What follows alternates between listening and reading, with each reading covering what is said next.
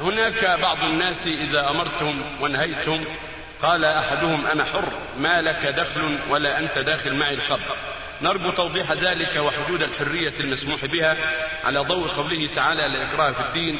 وكذلك بعض الناس إذا أمرتهم أو نهيتم عن منكر كبعض وسائل الإعلام وغيرها قال لو في شيء ما جابته الدولة غير ذلك.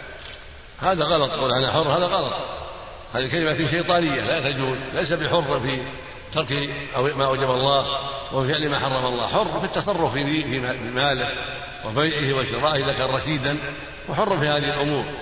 أما في ركوب معاصي الله أو في ترك ما أوجب الله ليس بحر، بل يجب أن يتقيد بالدين ويلتزم بالدين وأن لا يخالف ما شرعه الله.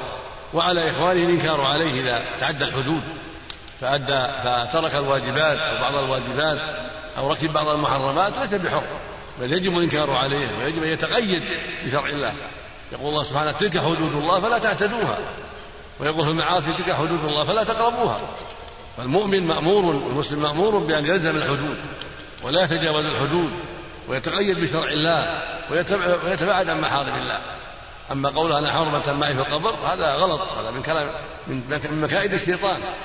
يود الشيطان أن كل واحد يقول هذا حتى لا يقبل من أخيه، نسأل الله العافية.